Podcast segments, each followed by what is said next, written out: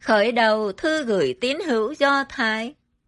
Thuở xưa, nhiều lần và dưới nhiều hình thức, Thiên Chúa đã phán dạy cha ông chúng ta qua các tiên tri. Trong những ngày sau hết đây, Ngài đã phán dạy chúng ta qua người con mà Ngài đã đặt làm vị thừa kế vạn vật. Và cũng do bởi người con mà Ngài đã tác thành vũ trụ. Nguyên vốn là phản ảnh sự vinh quang và là hình tượng bản thể Ngài. Người con đó nâng giữ vạn vật bằng lời quyền năng của mình, quét sạch tội lỗi chúng ta, và ngự bên hữu đấng oai nghiêm. Trên cõi trời cao thẳm, tên người cao trọng hơn các thiên thần bao nhiêu, thì người cũng vượt trên các thiên thần bấy nhiêu.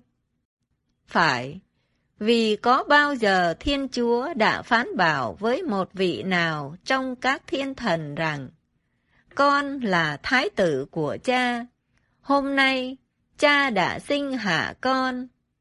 Rồi Chúa lại phán, ta sẽ là cha người, và người sẽ là con ta. Và khi ban con một mình cho thế gian, Chúa lại phán rằng, tất cả các thiên thần Chúa hãy thờ lạy người. Đó là lời Chúa.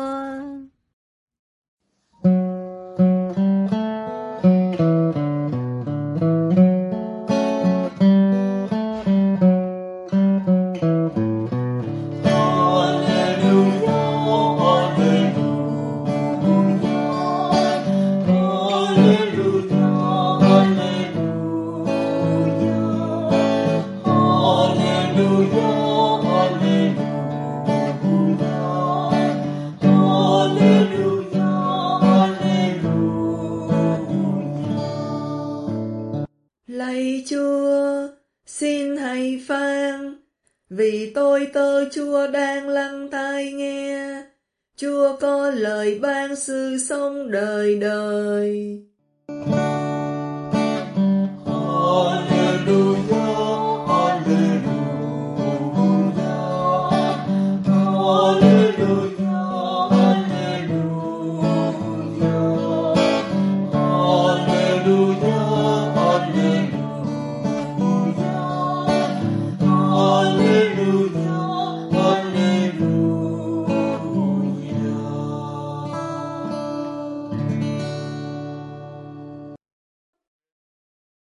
Tin mừng Chúa Giêsu Kitô theo Thánh Marco.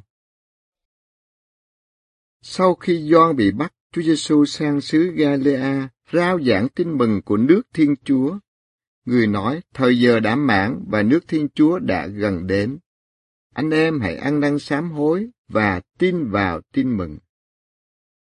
Đang lúc đi dọc theo bờ biển Galilea, người thấy Simon và em là Andre đang thả lưới xuống biển vì các ông là những người đánh cá. Chúa Giêsu bảo các ông, hãy theo ta. Ta sẽ làm cho các ngươi trở thành những kẻ chài lưới người. Lập tức bỏ lưới các ông theo người.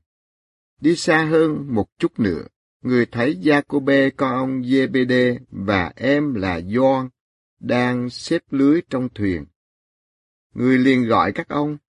Hai ông bỏ cha là Giê-bê-đê ở lại trên thuyền cùng với các người làm công và đi theo người. Đó là lời Chúa.